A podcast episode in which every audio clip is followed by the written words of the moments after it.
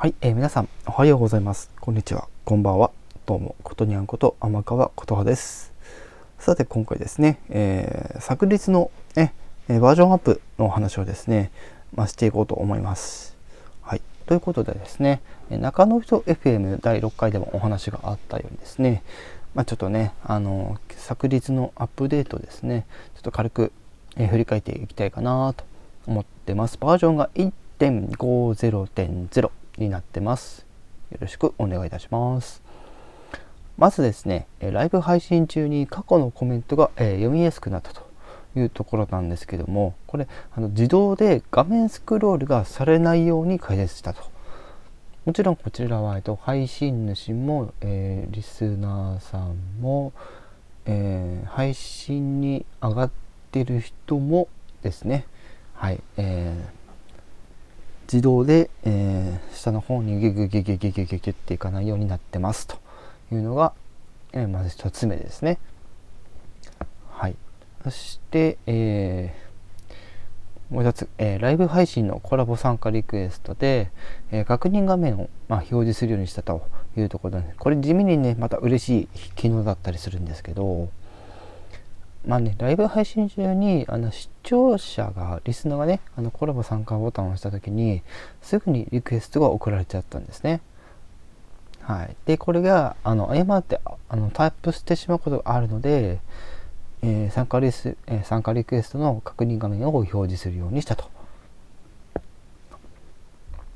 これはちょっとね、あのー、ちょっと絶妙に嬉しい機能だったりしますね。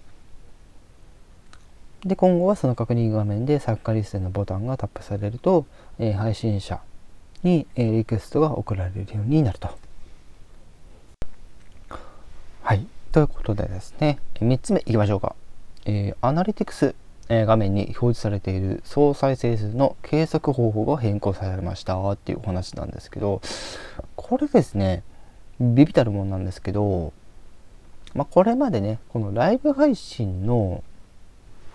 すべての、え視聴者の数、ね、ライブ公開したあライブドムの計測。と、あとは収録放送、ライブか、えー、ライブアーカイブ放送のすべての再生数の合計を表示されていたんですね。なんですけども、